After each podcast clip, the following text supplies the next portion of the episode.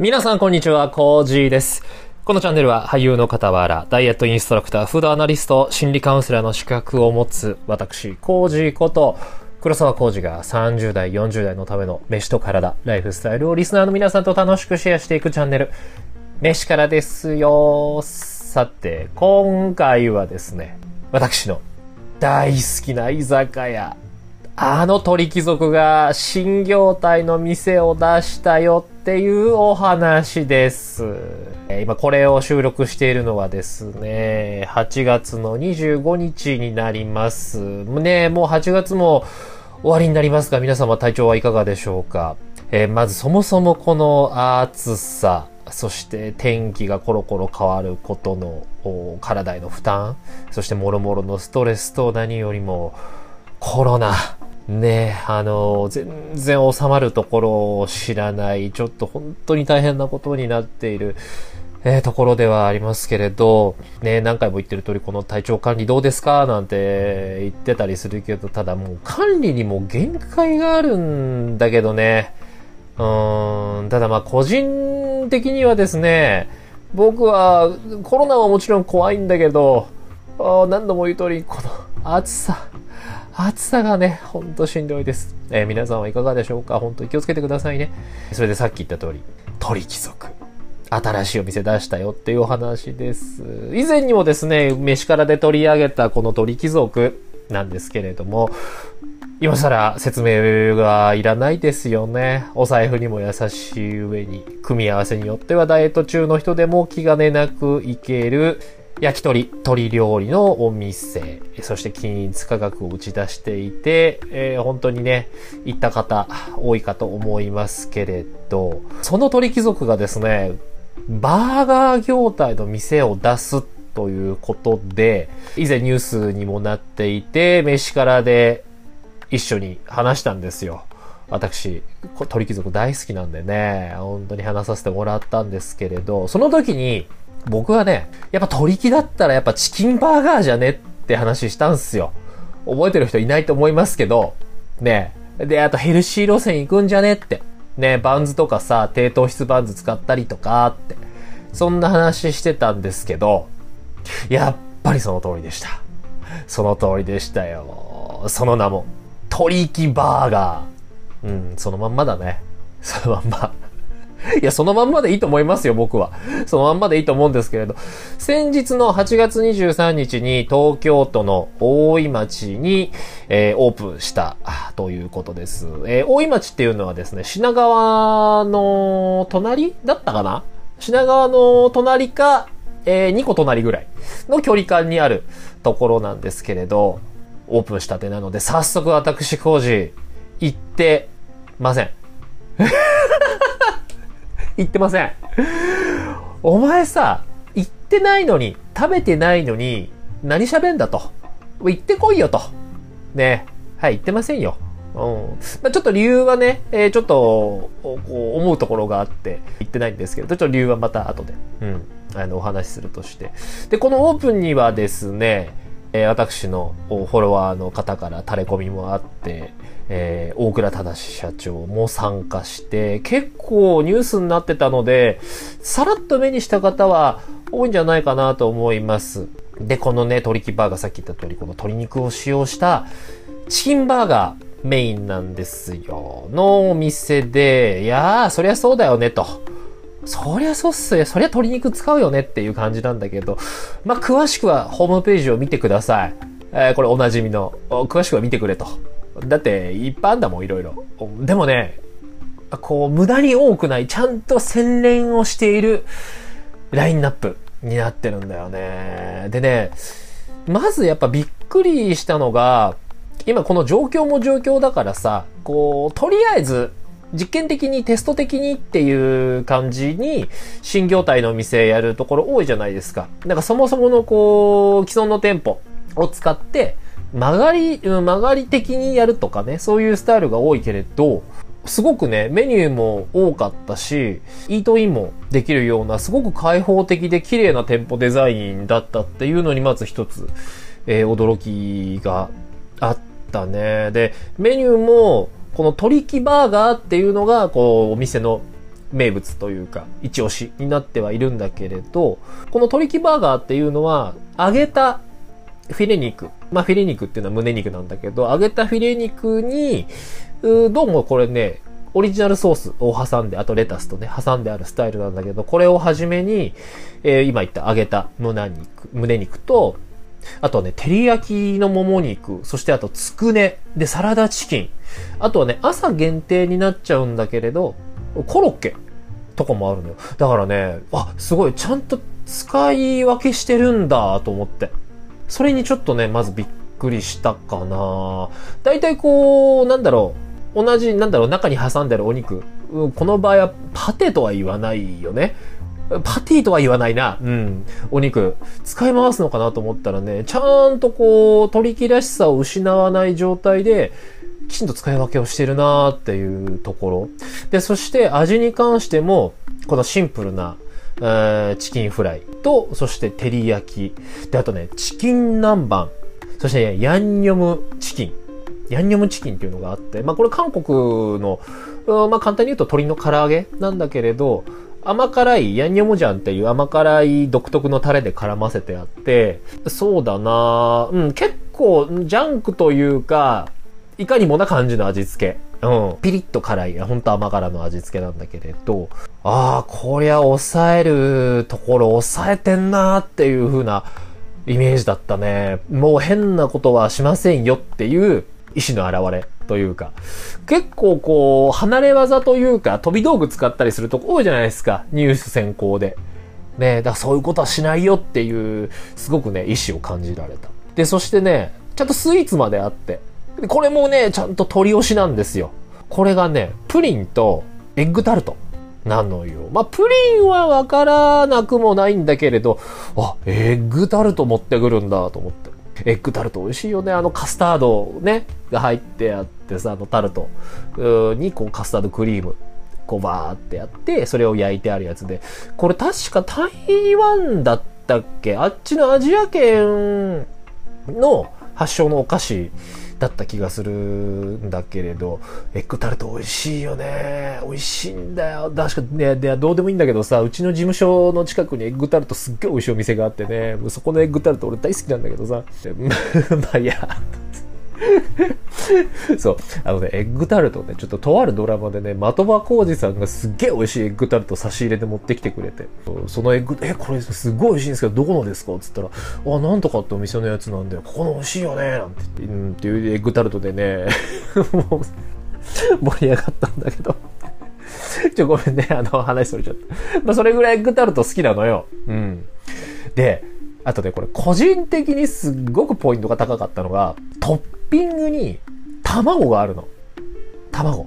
これさ、あつ、トッピングとして卵入れられるチェーンって意外となかったんじゃない？どうなんだろうマックはトッピングで卵って選べなかったはずだし、ロッテリア？ロッテリアとかバーガーキングあたりはできるのかな？でもさ、なんかやっぱそことはちょっとわけが違うよね。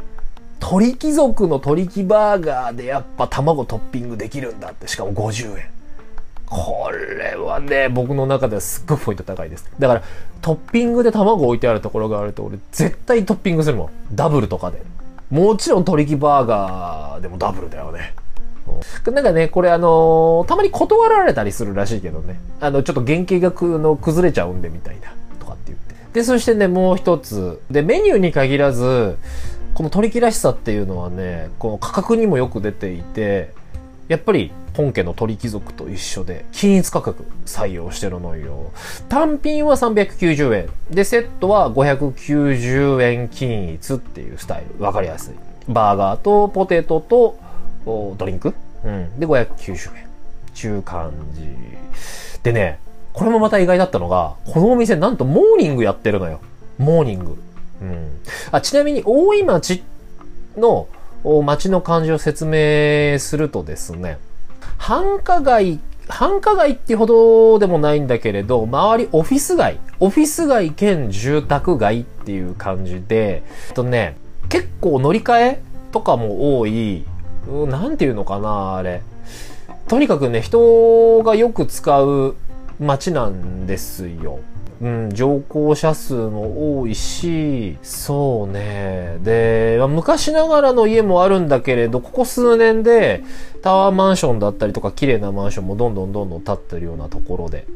うん、だ人も住んではいるし、えー、出社する人もいるしっていう街ではあるんだけれど、だからなのかなと思って、モーニングも始めてるの。あんまね、こういう、こう、新しいスタイルのお店でモーニングってわざわざするかなっていう印象なんだけど、ここはやっていて、一応7時オープン。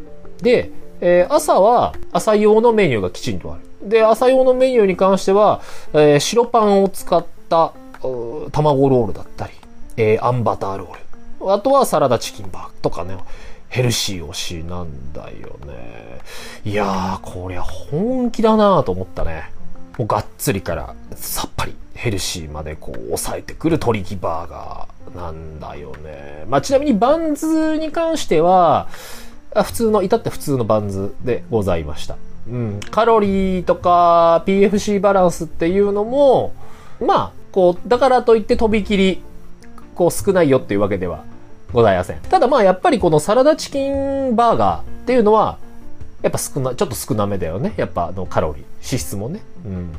やっぱがっつり行きたい人、ヘルシーに行きたい人、両方にね、こう対応できる懐の深さなのかなと思って。と、まあ、今後ちょっとね、多店舗展開してほしいわっていうのを本気で、本気で思っております。でね、まあここまで話しとくと、だったらお前行ってこいよって話になるでしょ。まずは行って話せよと。味のレポートとかしてみろよと。雰囲気とかと。なるんだけれど、その通りなの。その通りなんだけど、僕ね、こういうお店のオープン直後とか、繁忙期、ね、クリスマスとかあるでしょ。僕はね、そういう時で飲食店には行かないようにしてるの。行かない主義なんです。はい。え、まずね、混んでる。それがまず第一にあって、えそしてですね、えー、まあ、ちょっと専門的な話になるんだけれど、こう、大体オープンしたて繁忙期の時って、オペレーションすごくバタバタしてたりとかさ、まだ洗練されてなかったりするでしょ。でね、僕あのバタバタ感すっごい苦手なの。すっごい苦手なの。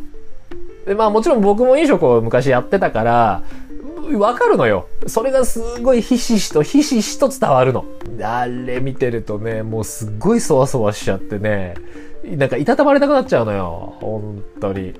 そう。だからそういうのもあるし、あとはね、まあ、味についてなんだけれど、これさ、これね、たまに友達からも言われたりするんだけど、フードアナリストとか持ってるくせにさ、元も子もないことをちょっと言っちゃうんだけれど、この日本でしかもそれなりの企業だったり、それのなりのお店が展開する商品に、まずいもんってあるかなうん。いや、それ、をね、そもそもの好みになってしまうんだよ。あなんだけれど、これだけいろんな工夫をして、これだけ安く、で、そしてサービスも安定していて、まあ安全性とかっていうのはね、そのやっぱりどうしても、うん時々ブレてしまうんだけれど、まあ、バイト出ろとかっていうのもあるからさ、あれなんだけれど、基本的にはものすごく僕は安全だと思うの。世界の中でも。その、この飲食業のっていうくくりで見ればね、すごく安全だと思うんです。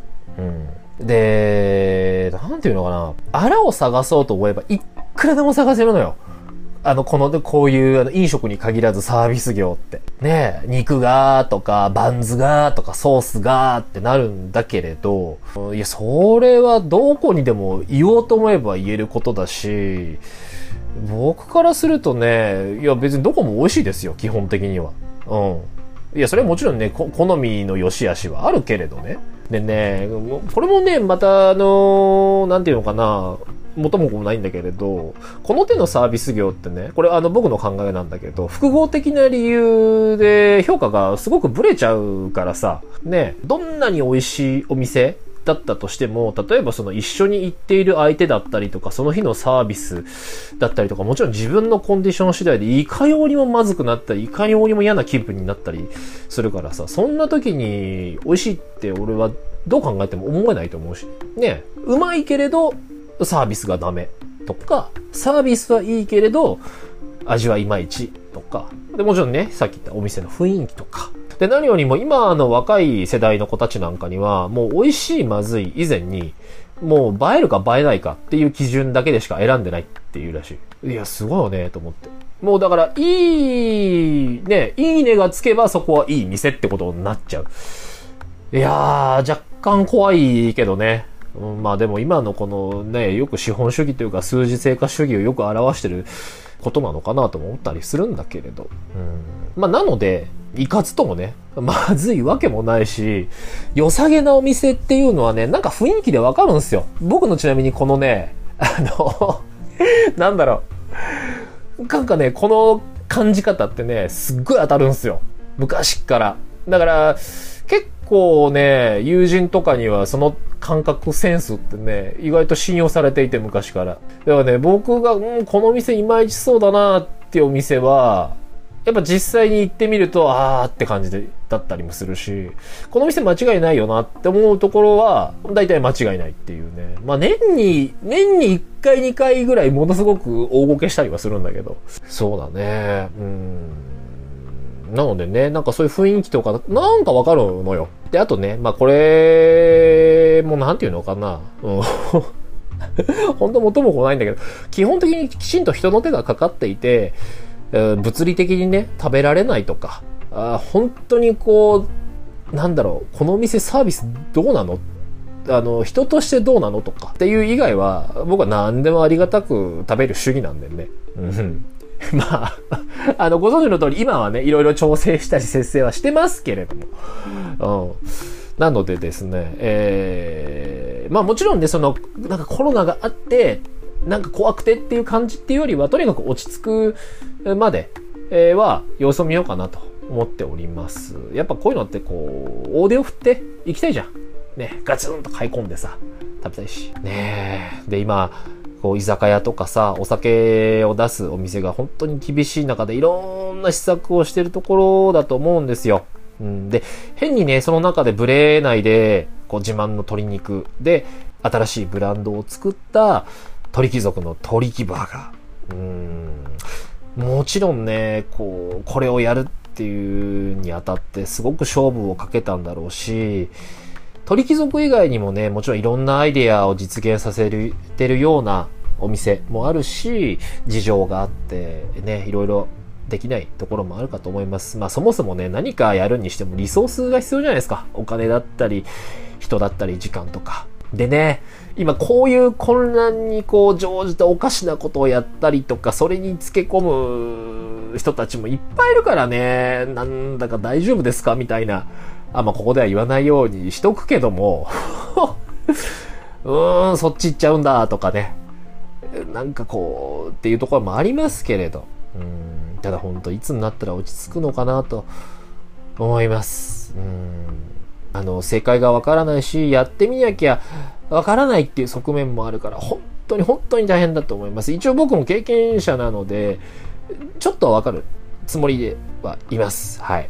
えー、何度も言う通りにですね、行ってない、食べてない僕が言うのは本当にお門違いなんだけれども、それでも応援しています。鳥貴族、そして鳥貴バーガー。